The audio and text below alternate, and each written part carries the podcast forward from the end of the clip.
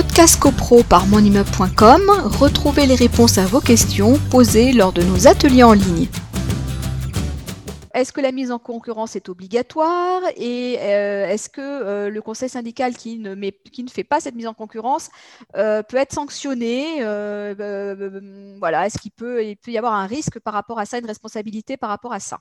Alors, je vais lire l'article 21, alinéa 3 de la loi du 10 juillet 1965 qui a été modifiée par l'ordonnance du 30 octobre 2019.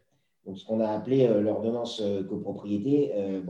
Alors, cet article nous dit « En vue de l'information de l'Assemblée générale appelée à se prononcer sur la désignation d'un syndic professionnel et sans que cette formalité ne soit prescrite à peine d'irrégularité de la décision de désignation du syndic, le conseil syndical met en concurrence plusieurs projets de contrat de syndic établis conformément au contrat type voilà, mentionné à l'article 18.1a de la loi de 65 et accompagné de la fiche d'information, etc. etc. » Mais oui, il y a une mise en concurrence, mais si ce n'est pas fait, ce n'est pas une cause d'irrégularité pour autant.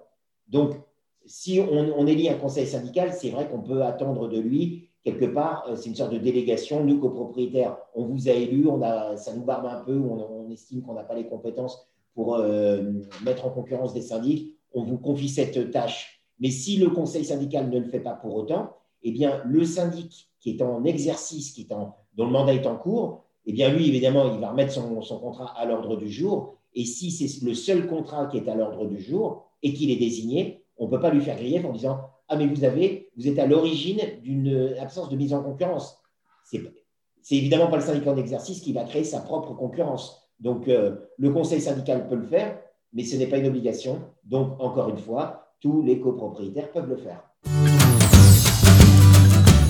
Podcast copro par monimmeuble.com, retrouvez les réponses à vos questions posées lors de nos ateliers en ligne.